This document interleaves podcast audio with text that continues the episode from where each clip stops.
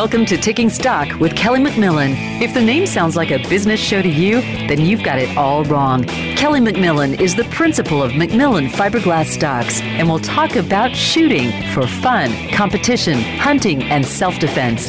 Now, here is your host, Kelly McMillan. Hi, everyone. Welcome to Taking Stock with Kelly McMillan. Uh, thanks for being with us. This is kind of a momentous day for all of us here. We're really excited. We're actually going to be broadcasting this show live on Facebook. So, uh, as you look at the screen right now, you probably see a box that says Zev Nadler on it. Yes, he is hiding behind that. Uh, who would know when you buy a computer that you'd have to be aware of whether or not the camera is at the top of the monitor at the bottom? as you can see, Zev's camera is at the bottom of the monitor and it shows right up his nostrils. so we're going to actually figure that out later, but for now, we're just going to blank him out because uh, you also see Cooper. Cooper is with us, but she's got a cold and uh, she doesn't want to be coughing the whole time she's on the screen. So she'll just uh, open the screen when she's ready to share uh, her stuff with social media. And then we've got uh, Voice America, which is broadcasting this and also sharing it to some of their uh, Facebook pages. So we're really excited to have you all listening live. A lot going on in the world right now, a, lot of stuff to talk about. Um, if you can see, uh, I'm wearing an old shirt of mine, McMillan Merchant Solutions. I don't know if you remember back in 2012, Bank of America told me to find another bank because I was in the firearms business. I actually manufactured a bolt action rifle uh, under the name McMillan Firearms back then. That was before I sold the company. And uh, just because I was in the firearms business, they they asked me to to take a hike, and that was part of Operation Choke Point. It was long before they ever announced it, but that was the process in which the administration had set up um, this coercion with the banks to convince them not to do business with the people that they chose not to do business with. Uh, and it included firearms, ammunition, uh, payday loans. Uh, had some stuff in there that really made sense, like escort services and stuff like that. But it had a lot of legal, law abiding businesses that were doing everything by the book uh, and they claimed that it was a high risk. Well, you know, there's there's no less risky business than b- selling a firearm when you have the the person who's purchasing it sign a federal document saying that they've received it. Because when you talk about fraud in the credit card business, it's people buying stuff with with stolen credit cards or buying stuff, taking it, you know, on uh, what they're doing now. I, I, understand a lot of the drug addicts are are using gift cards, buying stuff on gift cards, then taking it back and getting the cash. Uh, all kinds of stuff goes on, and, and there is a lot of fraud in the retail end of stuff, but in the firearms industry, that's really not happening. But that that's what they used as an excuse. Well, I've heard from three different customers of mine and, and friends that they've recently been getting a lot of hassle from their credit card companies, and one of them, and I and I don't want to offend this guy, but I have to tell you that it's his fault. We've known for five years that Intuit, which is the the parent company of QuickBooks, is not gun friendly, and if they know you're selling firearms, they will drop you.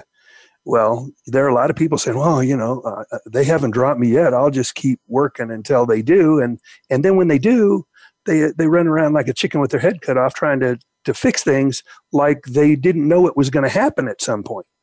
Uh, and that's one of the reasons why I'm no longer in the credit card business.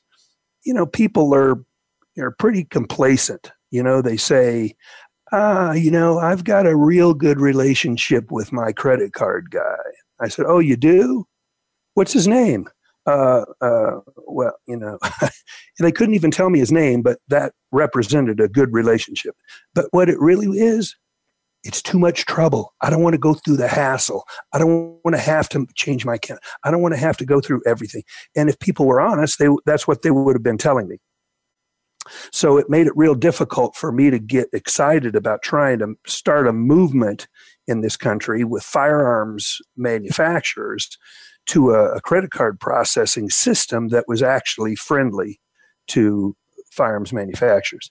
Uh, so I just thought, well, you know, if, if people aren't willing to do a little bit of work and, and get on board for the common good, then it's not worth my time to, to waste it. So it didn't last long. But today, it's not that the government is coercing them not to do business with it. They've all of a sudden become our moral conscience. Banks, credit card processors, anybody who's in a position of being able to say, well, if you want my services, you're going to have to start thinking like I do. And when it comes to firearms, after the recent shootings, um, you know, they, they want to do away with anything that has anything to do with firearms. Um, I know that there are people. Uh, I watch CNBC, so if you've ever watched CNBC, you probably or in the morning Squawk Box comes on early. Uh, Andrew Ross Sorkin, who also writes for the Washington Post or the New York Times, yeah, New York Times. Um, he's a liberal, and he doesn't make any bones about that. But his his intention is to go to Visa and Mastercard and all the credit card companies and convince them that it's their social right not to accept firearms transactions. Um, and he's not sure whether that means all of them or just some of them, or but you know there is no part. There's no way that they can say to a, a, a gun store, "We will accept all of your firearms transactions except those of bump stocks, AR-15s, and high-capacity magazines." uh, it just that it wouldn't work. So instead of doing that, they're just saying, well, we just we just won't do firearms transactions at all. And I think that's sad because, as everybody who has any smarts at all knows, that it's it's not the guns killing these people. It's not the the high capacity magazines. It's it's the individual that had them in the first place. Uh, and had we been more diligent about keeping guns out of the hands of the people who shouldn't have them, we probably wouldn't have a lot of these issues. And then that gets back to the point of psychotropic drugs. That's the one thing that every one of these mass murders that we've had in the last few years have in common.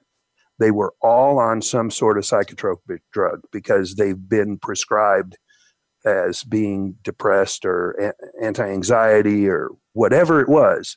And uh, these drugs, if if you can't pinpoint it and say that's the cause of this, if they're treating a situation which is the cause of this by prescribing drugs, let's take a look at everyone that's, you know, been prescribed psychotropic drugs and determine whether or not they have these tendencies uh, to to do crazy stuff like this. And and and I don't have a solution for this. I really don't.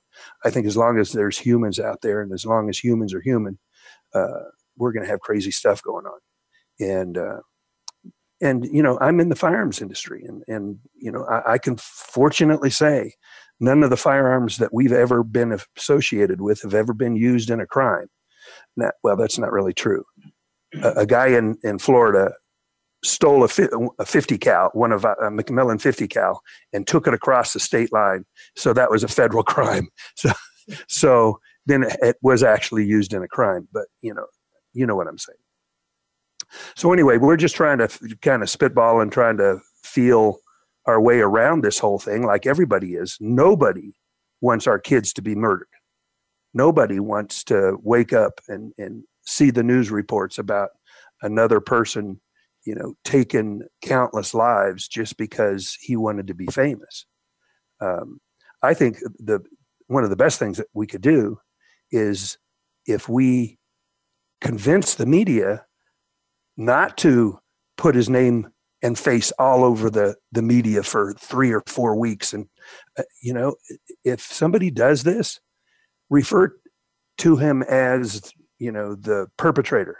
Don't say his name every 5 minutes because that's what he's after in the first place. He just wants to be remembered for something.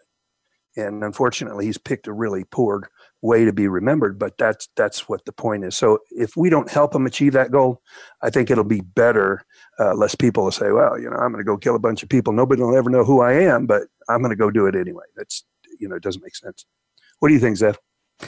Honestly, this whole thing boggles me. Um, I think that it, you know you take a look at the no-fly rule where they wanted to actually stop anybody who was on the no-fly list, which was I don't know 10,000, 100,000 people from buying a gun, where they were not adjudicated or have any other reason other than somebody decided in some federal agency to stop them from going on a plane. And it was incumbent upon them to come up with the money to fight back for their innocence. But here we have situations where we have folks who are known to be uh, uh, having a problem that requires some kind of drug. And you know, you mentioned depression, but there's so many cases of ADD or ADHD where more parent involvement would be able to. Uh, you know, actually, I'm getting a request to see my face here, so nostrils and everything. I'm going to go back on video. But I mean, if we were able to actually have folks um, uh, who have ADD or ADHD issues not being prescribed the Ritalin and the Adderall right away, but get the parents involved. Go to you know psych therapy groups, whatever else can be done other than chemicals. I think we'd see a dramatic reduction, and so much so that if they do need the chemicals, then they might be subject to not buying a gun. Well, that makes sense, and I think that's a place to start. Um, you know, we've actually killed about uh, 10 minutes already, so I think it's time for us to get into the show. Okay. For about the next 15 minutes, you're going to see a video that we put together earlier in the week. Um, if anybody has been listening to the show for the last six or eight months, you probably heard the uh, segment where Billy Boots, my friend Bill Buckman, uh, came on the show and talked about his hunting, and and he's a cowboy action shooter. Well, this week, End of Range is going on out at Ben Avery, and we happened to be out there uh, yesterday and took some videos, and we had him in the studio. So go ahead and going on out at Ben Avery.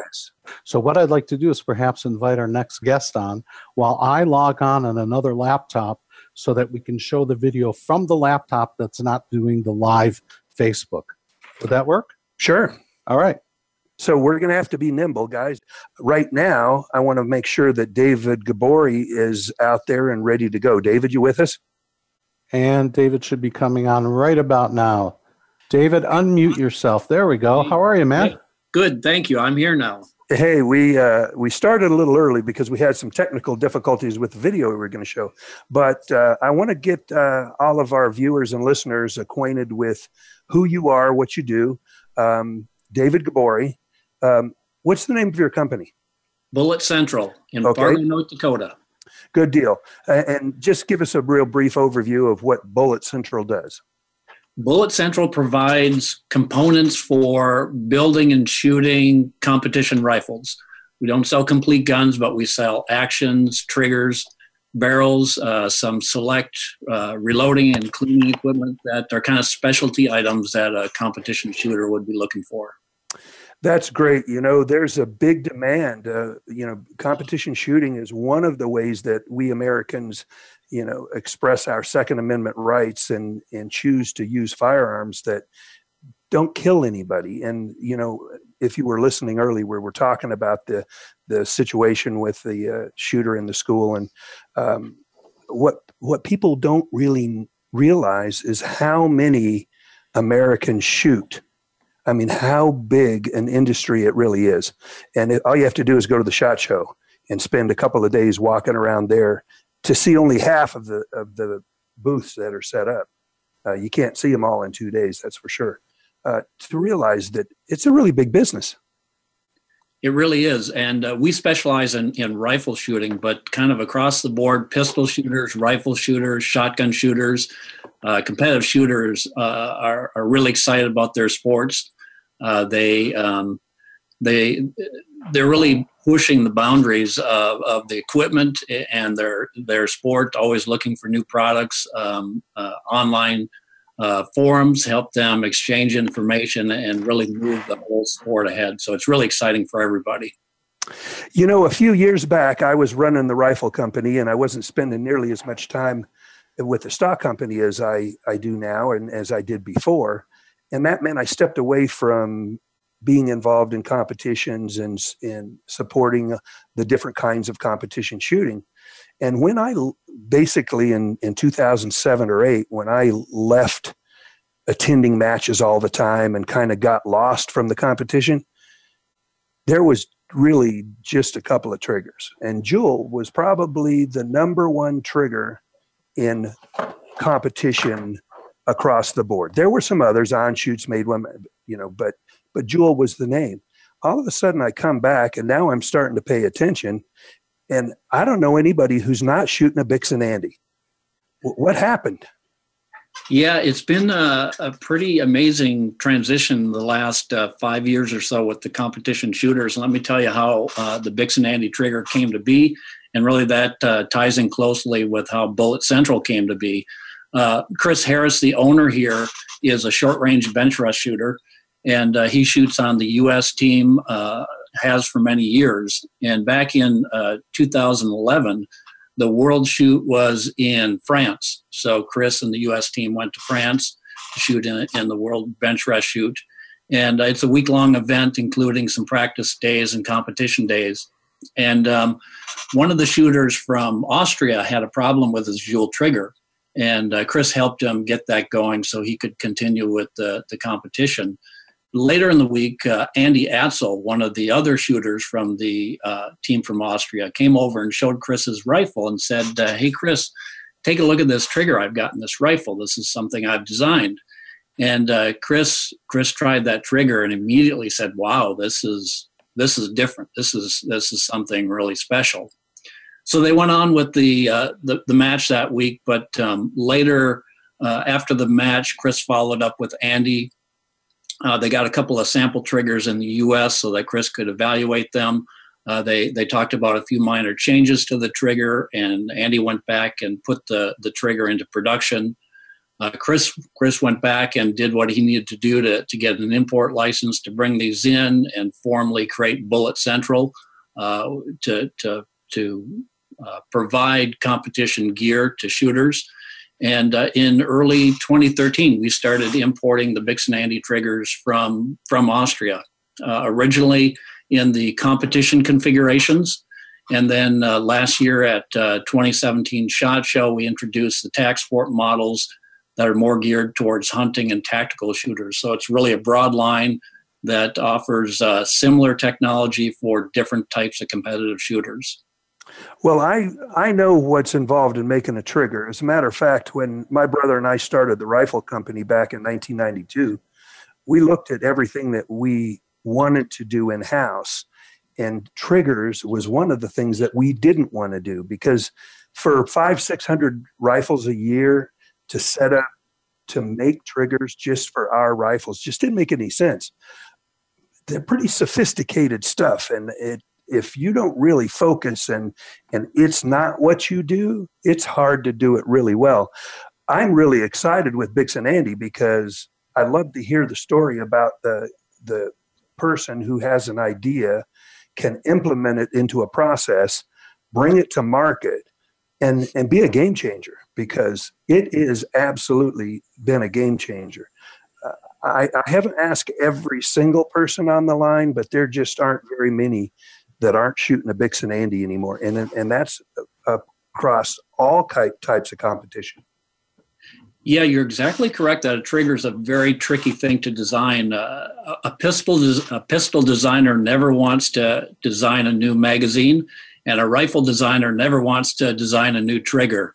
And uh, Andy is a really creative designer. Uh, the the the core of the design relies on some stacked ball bearings in the trigger that allows uh, the trigger to reduce the force that's that's put on the top sear from from your bolt to very low levels when you get down to the bottom sear that engages the trigger shoe. So that allows you to um, to have very light pull weights, but yet be safe and very crisp and very consistent. And uh, if you look at the design of the balls, it's uh, it's very intricate, and the angles involved are very precise to help reduce that that uh, force that results in in trigger pull weights down to half an ounce that the, the bench rest shooters look for. So when I hear somebody say that a Bix'n Andy trigger has balls, it's just not a rhetorical statement. I mean, they really mean it. They really have balls and, and they really function great. you know, I, I, learned about them from the guys on the U.S. shooting team shooting FTR. Uh, those are the guys I got to be the closest with. And when I was talking with them, and you know, Phil, uh, I mean Paul Phillips, I, he, I said I need to get a, a trigger for this um, F class rifle I'm building. He said, "Oh, I'll get you one." And so I think he called you, and uh, pretty soon one showed up, and, and it was the first experience I really had hands on with it. Uh, what a great piece of work. What I'm amazed about, though, is Chris was an engineer and a designer. I mean, Andy. Andy, and yep. and he, but but was he in business? What what did he do? How did yeah. he get into business? Yeah, Andy's been in the firearms business for a long time. He actually manufactures and has designed and manufactured his own actions. Uh, he does wood stocks. Uh, he manufactures his own barrels. So he's really uh, a creative and uh, ingenious guy that has worked for a long time in the firearms business. Well, we know that because this industry is made up of a bunch of guys who have a great idea. They buy a lathe and a mill and they go out in their garage and they start making this product. And you can be successful in this industry doing that, making one product in, you know, in a small shop. Um, how did he get from being that kind of one man shop into the size of company? I think he has to be to not only handle all of the competitive triggers, but but get into the broad market now with with hunting and, and tactical triggers. Well, Andy, uh, uh, Andy as a company is still relatively small, and Andy is at heart, he's a designer and a machinist. That's really what he loves to do. And that's why when, uh, when Bullet Central got involved, that allowed Chris and Bullet Central to to handle distribution of the triggers broadly. Andy sells the triggers in Europe, and Bullet Central is the worldwide distributor outside of Europe. So that helps Andy stay focused on uh, what he loves to do, which is designing some new features and uh, staying close to his machine work and design work. Um, I, I want to talk about retail now, uh, and one of the reasons that we're talking about the Bix'n Andy trigger at all is because when we decided to set up elrhq.com, basically a one-stop shop for for everything related to long range shooting and extreme long range shooting, we wanted to have the best products, and, and we thought that Bix'n Andy was a, a viable product for for the store. And so when we talked to you about it, and we were talking, you know, we're really kind of competitors. Um, Bullet Central probably sells a lot of the products or or similar products to we do, but but you know that's the nice thing about this industry. Um, you're you were happy to set up us with uh, an account to be able to handle the Bix'n Andy trigger, so our clients, our customers, know that we're we're carrying top of the line stuff, and your your customers know that too. So we're really com- um, in competition, but but we're we're not competing against each other. We're going to take whatever segment of the market that we can get, and and and how much of that I get is up to me, and how much I market, and and how hard I work at at getting the customers to to buy into what we're trying to do. Um, so you know that's a little bit different than a lot of customers would. Had somebody else been in that position, they might have said, "No, I'm not. I'm not going to let you sell my triggers you know, because I'm I can sell all the ones I can get in my store. Yeah, sure. You're exactly right, and I think that attitude that we have stems from where Bullet Central started and Chris Harris's background with the short range bench rest shooting crowd, where a lot of their products were specialty items made by small manufacturers, sometimes in their basement. And you really had to work hard to find these guys. And what Bullet Central focused on was taking these products that were maybe not well known and bringing them to the public and sharing them with, with a broader market. And we play sort of a dual role. We do sell our products directly, uh, but we also, where possible, uh, like to set up dealer programs for more broad distribution uh, of the products.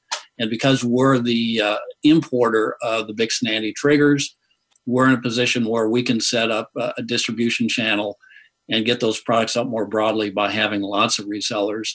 And uh, you're right. Uh, you know, we sell actions and we sell barrels, and a lot of guys do. And uh, there's dealers out there, particularly gunsmiths, uh, who sell uh, barrels and actions like we do, but they're in front of the customer recommending triggers along with the bills that they're doing, and it's really valuable to us and the entire industry to have those folks and and, and uh, people like you selling the the Bix and Andy triggers along with the rest of their gear you know, you you talked a lot about short range bench. That's just a, a, part of the market that we decided not to try to attract.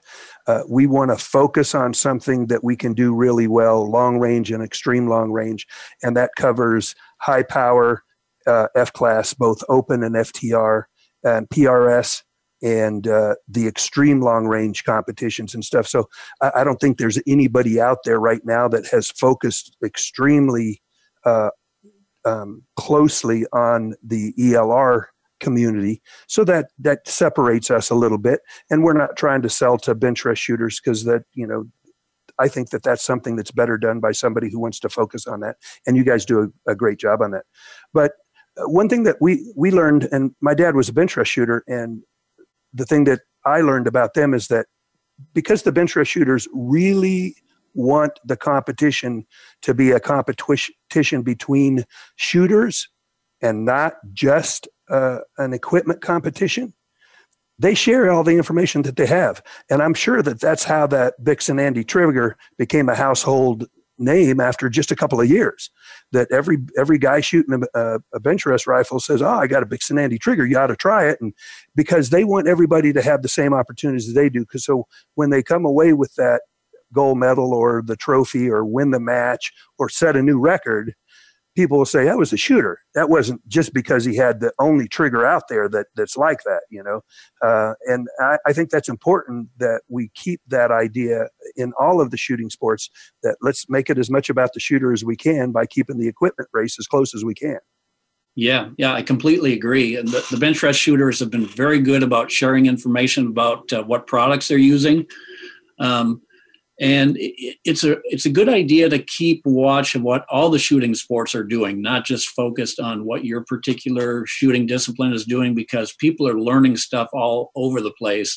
And we're all trying to solve the same problem right? How do we deliver a bullet accurately to some target? And there's a lot of variables. And um, you know the bench rest shooters are, are focused on a lot of problems that, that they've made progress on with their products and skills. Uh, the PRS guys are, are trying to solve a little bit different version of the, the problem, and they've made some progress in, in other areas. And it's great to watch what other disciplines are doing. You can learn a lot, and everybody seems to be really willing to share their information. So, how'd you get in the uh, firearms industry? Um, like most people, my interest uh, uh, started from my dad's interest in firearms.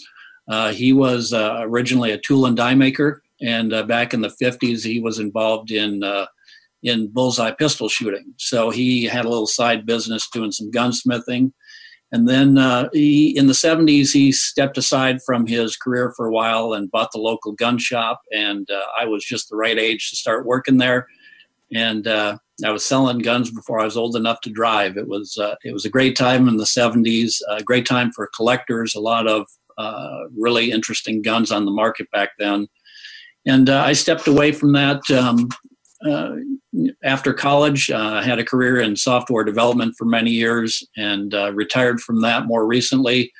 And uh, was really enjoying retirement until Chris Harris came along. Uh, he had been a friend of mine for a long time and said, "Hey, Bullet Central is getting busier. We need some more people. you'd be a great asset to the company." And I said, "Sure, I'll give it a try." And that's that's how I ended up here. And so you're having a great time having a great time. You know, I get to talk to shooters every day who are trying to build rifles for whatever whatever competitive interests they have. It's great to hear what people are doing. Uh, it's great to see the excitement they all have when they're thinking about what rifle they're going to put together. Let's talk about rifles for a second because that's kind of a, a, a different animal when you talk about competition rifles and getting customers. Uh, it's almost exclusively a, a man's name that is recognizable as the guy to go to to have a custom rifle built.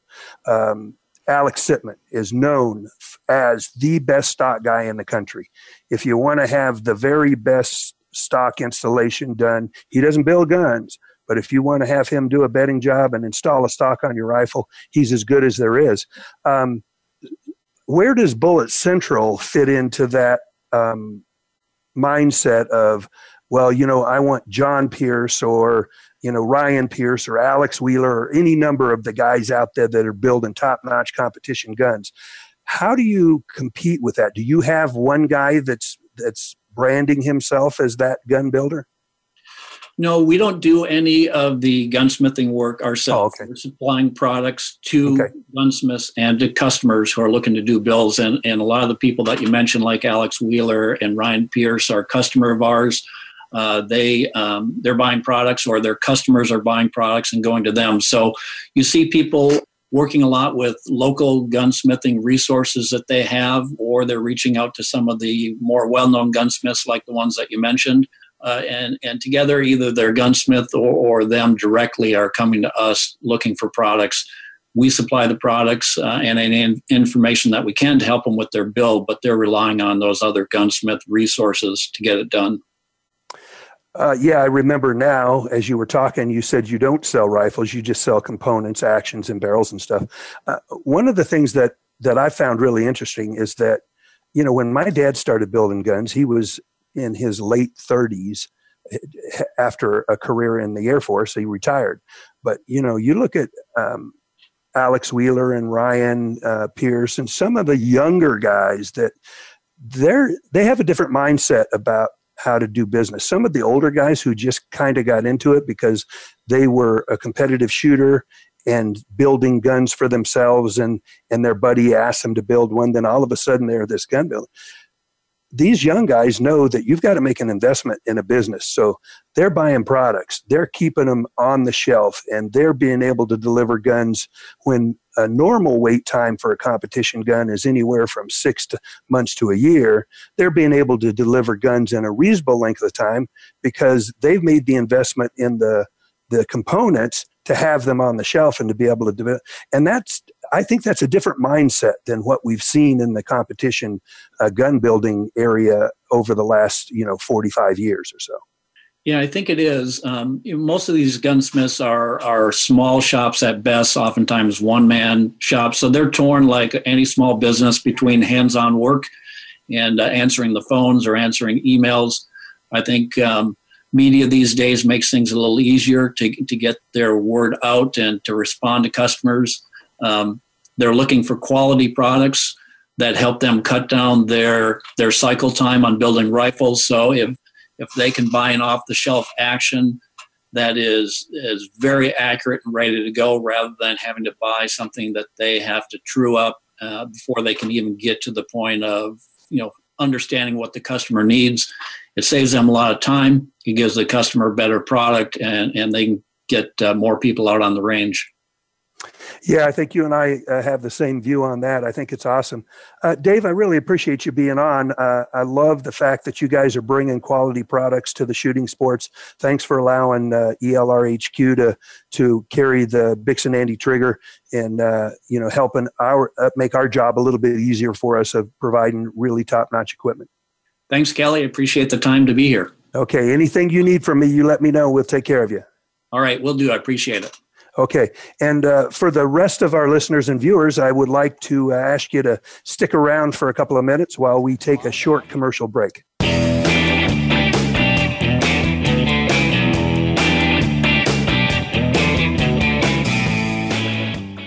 For over 40 years, McMillan USA has been at the leading edge of the gunstock industry. The company was born out of the desire to improve and perfect form, function, and precision with every one of their premium fiberglass stocks. From tactical to hunting to competitive shooting, McMillan stocks are designed to dominate. Their signature three way adjustable butt plates, adjustable cheek pieces, rail mounts, and adapters provide a versatile platform built on performance. Over 65 custom finishes are available, ranging from solid colors to camouflage. Check out the McMillan website for hundreds of stocks available for immediate delivery. And for those wanting something more specialized, call the knowledgeable and friendly staff at McMillan for a complete list of options at 877 365 6148 or visit McMillanUSA.com. Again, that's 877 365 6148 or visit McMillanUSA.com. The Voice America Live Events channel is here now to showcase your corporate, individual, or organization's live event. Visit voiceamerica.com forward slash live events to see all of our past live events and find out more. Whether it's a multi day conference, special speaker, or single day event, we've got everything to make your event a success. We can do a few hours or a few days. For more information about taking your event to the next level, call Jeff Spinard at 480 294 6417 or email info at voiceamerica.com. Again, that's Jeff Spinard at 480 294 6417 or send us an email to info at voiceamerica.com. Voice America is where you are and where you want to be. Join us around the globe as we broadcast live from some of the most interesting events available. Don't forget to view all our live events, including on demand access to past events that you may have missed by visiting voiceamerica.com forward slash live events. We're making it easier to listen to the Voice America Talk Radio Network wherever you go. In addition to listening live, you can check out information about your favorite talk show hosts, discover new talk show personalities, add shows to your list of favorites, and listen to all our show archives on demand. All from your iPhone, Blackberry, or Android. Download it from the Apple App Store, Blackberry App World, or Android Market, and get ready to tune in. The Voice America mobile app, powered by AirKast your internet flagship station for sports, Voice America Sports.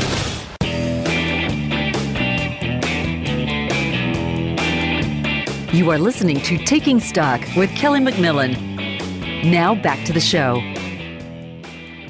Hey everyone, thanks for sticking around through the commercial break. Um, great interview with uh, Dave, and I, I just really, really can't say enough about the Bix'n Andy trigger, so I was glad to have it on. Now we're going to step away and uh, show this video. Hopefully, this time it will be better than the last time it was. So, Zev, do your magic. All right, at this point, Kelly, I'll ask you and I to both mute our microphones. Uh, Assassin's National Championship title Winter Range here in Phoenix, Arizona. Hi, everyone. Welcome to the show. Uh, today, I'm really excited about having Bill, Billy Boots Buckman, a really good friend of mine on the show. For those of you who have been listening to us for a while, probably remember the episode we did with Billy Boots. Um, I'm happy to have him here today because he's in town for Winter Range. So, Billy, why don't you tell us what Winter Range is? Okay, Winter Range is uh, SASS, Single Action Shooting Society's national championship of cowboy action shooting. Uh, the uh, national championship here in Phoenix, world championship uh, out near Albuquerque. But uh, we this is a pretty full match with uh, 36 stages and around 20 shooters per uh, per stage, three different rotations for three days, so around 800 shooters. Wow, that's it, you know, it's amazing. I know it's a big deal when you come out here. There's tents with all kinds of products that are associated with cowboy action shooting. I know the women get all dressed up. Of course, here you are in your time period garb.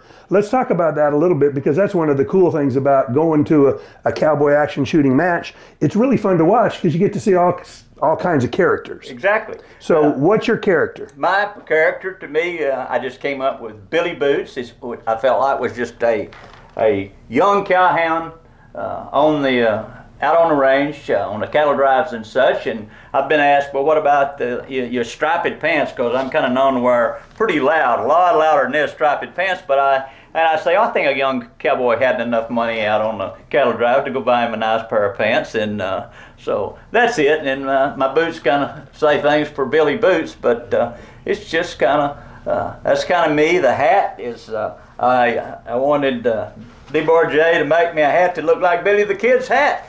And he did a great job. So uh, I give Dave credit for the hat. Looks like the one in all the pictures you see of Billy the Kid. So uh, anyway, that's kind of my trademark. And uh, uh that's part of what they require is period correct clothing, and Yes. firearms. Yes, pre 1900. We have uh, you, look like pre 1900 in your clothes, in your firearms, or you have one uh, one option is to go be Western with the Pescadero holsters, the Flaherty shirt, you know, Roy and Gene type thing. And there's uh, and there's certain uh, rules for each category that we have, and there's uh, well over 25 different categories. But uh, classic cowboy pins you down to what particular cartridge you might shoot in a rifle. I shoot black powder, which and I shoot with one hand, which is Frontier cartridge duelist. So I have to shoot black powder or a black powder sub, which means smoke. So I'm at the disadvantage as far as placement and overall standing because I'm dealing with smoke. But firearms are, are period correct, pre 1900s. That picks up a few pump shotguns like a Model 97. It's legal because it was patented. It does. It doesn't matter that it might have been made in 1955. It's still patented. So you've gone over your clothing, and that's kind of cool stuff. But let's talk about your firearms. Uh, I see you got your pistols on. You have two of them. Okay. So uh, do, does everybody shoot two pistols? Everyone will shoot two revolvers of some sort. The cap and ball, uh, they have their own category called frontiersmen, so uh, they'll shoot cap and ball. Most um, most of us, us, I'll say, will shoot probably 38s, but you could shoot uh, 45, very, very popular, especially in classic cowboy. If you want 38 40s, you can shoot them, or 44 40. But as long as they're period correct and they're single action, this gun is not old at all. Uh, uh, patented uh, really by Freedom Arms in, in uh, 1997, but it's a clone of what a Colt looked like in in the correct period. I notice you corrected me when I said pistol, and because it's a revolver, and I know pistols are modern day semi-automatics. Yeah. But you know, I, handgun, pistol. That's uh, right. you know, most of us we call them whatever. That's so. But these are revolvers, and they're based on the old Colt. Based on the Colt design. Now, your your competition is different than some where you have to shoot with both hands. I shoot a duelist. Uh, a duelist will shoot with one hand, or they'll trade off one to the other. But he, but he actually fires with one hand. I shoot double duelist, which means pretty much ambidextrous. I will draw the right hand, shoot, draw left hand, and shoot. Then I get the advantage of holstering. I can be shooting left hand while I'm reaching for shotgun, or reaching for shotgun shells, reaching for lever action gun, whatever. That, that's a little bit of advantage. Disadvantage is we're not quite as fast as the guys shooting with two hands. But you know, you have your choice. There's what eight or so different types of competitions that you can get into in cowboy action shooting. yes, there uh, and there's a lot of age based Okay. because so many of the shooters that came in over in uh, from other disciplines now we're getting on in the years and elder statesmen uh, say uh, you know 70 year old people are one of the biggest categories there are out there and even cattle baron at 75 and above is a big class because Wow. that's that, that's the people that do a lot of traveling and so they can make these matches And there's some guys like you who, are, who even though they're up there in age, you're still darn competitive. I mean, the young guys Yes. got to really watch it, or you'll beat them.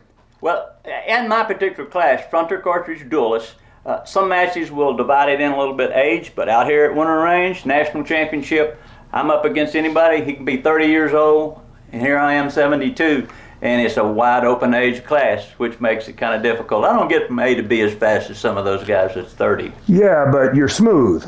I'm smooth, and, I- and, and, and, and, uh, I still do okay. Yeah. Now I want to introduce Charlotte Buckman, Sassy Boots, and she actually is a competitor as well. Uh, her and uh, Bill got married a, a few years ago, and since then she's been attending, and she decided recently that she wanted to start shooting. And I hear you got some of the top of the line guns for Christmas. I did. Yeah. Well, can you tell us a little bit about what you got so we can uh, know what to look for when you're out there?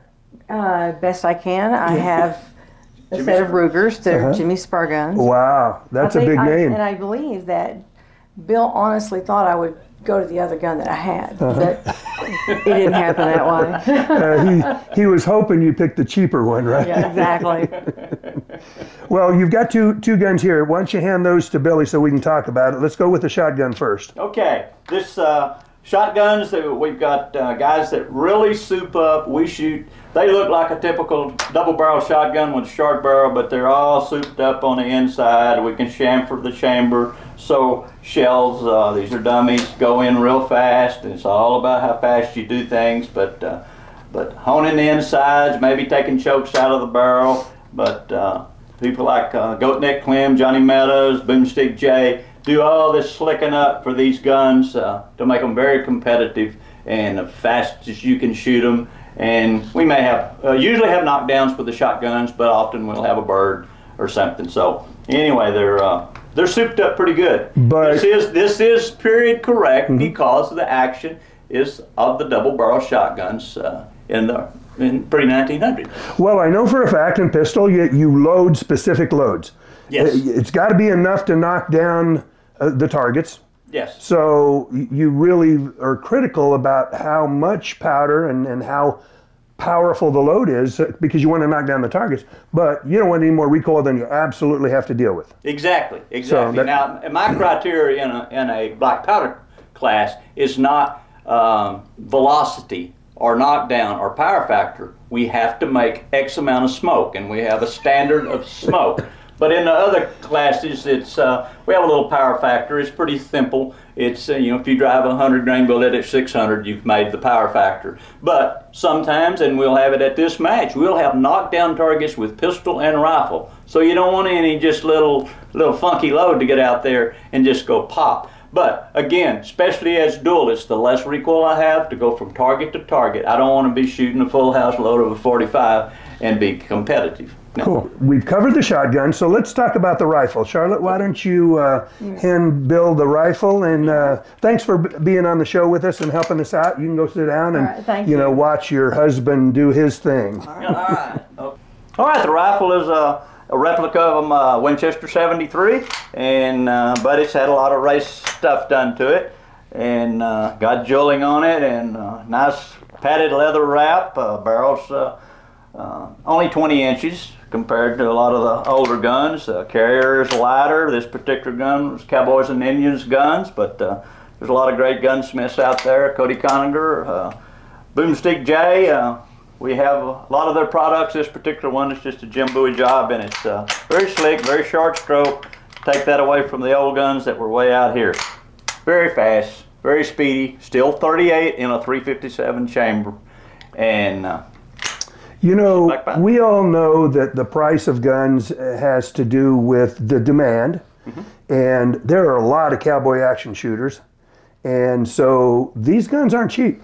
no, Uh, they, they're really fine workmanship. There's no no question about the quality, but some would think they see a lever action gun and, and they remember those kids BB guns and the replicas and the 22s and they're thinking like 300 bucks and that's probably not going to get you an appointment with one of these guys to build one of these guns. no, no, no. Uh, yeah, the gun itself, uh, you can uh, get uh, fourteen, fifteen hundred dollars in uh, in a nice lever gun, but then you're going to put them another five or six hundred dollars probably in to make them really race ready if you want to be a real competitor. Okay, tomorrow you have practice, right? A practice warm round? Yes, Warm-ups, warm up. Okay. Or if I want to go shoot fast, fastest pistol, fastest shotgun, just. They have just- side matches? They have side matches, uh, and then they have what called frontiersman match for guys that shoot the cap and ball and. Uh, uh, and some of that stuff. But tomorrow we'll have warm ups, uh, different rotations of warm up, shoot four or five stages to just kind of get you ready what what it's really going to kind of feel like come Thursday morning, seven o'clock. So Thursday, Friday, and Saturday, Yes. full day of competition. Full day. If anybody happened to be from Phoenix and they wanted to drive out to Ben Avery, they could find the the match. It, uh, you can't miss it. As a matter of fact, you have to park down the ways and they haul you in on a trailer, and That's right. um, there'll be literally several hundred people there just watching. That's right. And uh, lunches there. They have all kinds of stuff. So anyone who's in Phoenix that really wants to get, watch this, um, you know, this is going to probably be aired on Friday. So if you get out Friday afternoon or Saturday, you'll be able to see what cowboy action shooting's all about. Yes, mostly Friday and Saturday is uh, is uh, General Public Day. There's lots of vendors. People can come out and buy things uh, that they want to take home or give the grandkids or whatever. But a lot of vendors and a lot of shopping to be done, a lot of good food to have, and, and a lot of great shooters to watch shoot. Well, Billy, I really appreciate you coming in, spending some time with us. Good luck this weekend. Well, thank you. Um, let's end by letting our listeners know just how good you really are. I know you don't like to talk about yourself. um, give us some of your accomplishments so if they came out specifically to watch you, what they could expect. Well, I don't know if we can still expect it or not, but uh, anyway, I have been the national champion six times uh, and world champion five times, and uh, took a second or third place many, many, many times along the road in the last uh, 15 to 20 years. But uh, and and that's in the big matches, and we have regional matches that I've attended and done well, and state matches and, and such as that. But, Well, good. I want to take just a few minutes. One last thing. For those of you who have been regulars on with us on our show, you, you probably recognize the name Todd Hodnett. And you know, the funny thing is, is I met Todd, and you know, kind of through Billy in a in a, a way. He told me about Todd, this guy who who had just you know was a, a cowboy action shooter and was really getting into long range shooting. And this was many years ago. And since I've gotten to know Todd a lot better, tell us the story about how, you know how you know Todd and, and what he's become to you. Well, Todd, uh, Todd's family uh, ran a ranch not far from me, and uh, uh, Todd had kind of excelled in most everything he had done, from archery to skydiving and golf or whatever. And he took up cowboy action shooting, so we we would train together, and, and uh, he, would, he I'd go to his house or he'd come to my range, and uh, his uh, alias was Handlebar Doc, and so that's what most people knew him by. And my wife and I then called him our, our son, as well as uh, his running buddy Long Hunter. But uh, anyway, uh, Todd got a sliding off, and I was one time I was at a at a big match, and he calls and say, "Hey, I've been down here in South Texas training these guys, and they want me to shoot long range, and I kind of like it. And will you get me some ammo from Black Hills? Don't you know them?" And I said, "Yeah." Well, in just a few months, he's national champion long range shooter, and he picked up the military saw him, and the rest of it's really history. Well, that's really cool, and you know we like to make all these connections from the people that that we know throughout the industry, and and you and Todd, you, you know, you're a pair, both of you, some of the nicest people I've ever met. Uh, Billy, thanks again for being with us. Uh, good luck this weekend, and and hope you tear them up. All right, thank you very much. Okay. I enjoyed being here. Thank you. Deal. Okay, that went pretty well. I really enjoyed watching that. I, it's the first time I really sat through and watched it. It was re- really a lot of fun. And that leaves us with about one minute for Cooper. Cooper, do you have time to, to get on here and uh, tell us, uh, tell everybody what's going on? Because we've got social media going on. yes. Uh, so please follow and like Taking Stock with Kelly McMillan on Facebook and Instagram. Our handle is at Taking Stock with Kelly McMillan. And then for everything McMillan, please follow McMillan Fiberglass Stocks on Facebook, Instagram, and Twitter. And we're going to do our best to get a St. Patrick's Day sale out. So be sure to sign up for our emails. Uh, you can do that by going to McMillanUSA.com and signing up for our newsletter there. Awesome, Cooper. Thanks. I know you're a little under the weather. I appreciate you sitting through that and uh, uh, providing that for us. And I want to thank everybody else that's out there watching us. I'm so excited. I, you know, I'm haven't been able to look at Facebook, and I'm really excited to see what kind of response we got from the people that were watching. And um, we'll look forward to seeing you all back here next week. Thanks for joining us.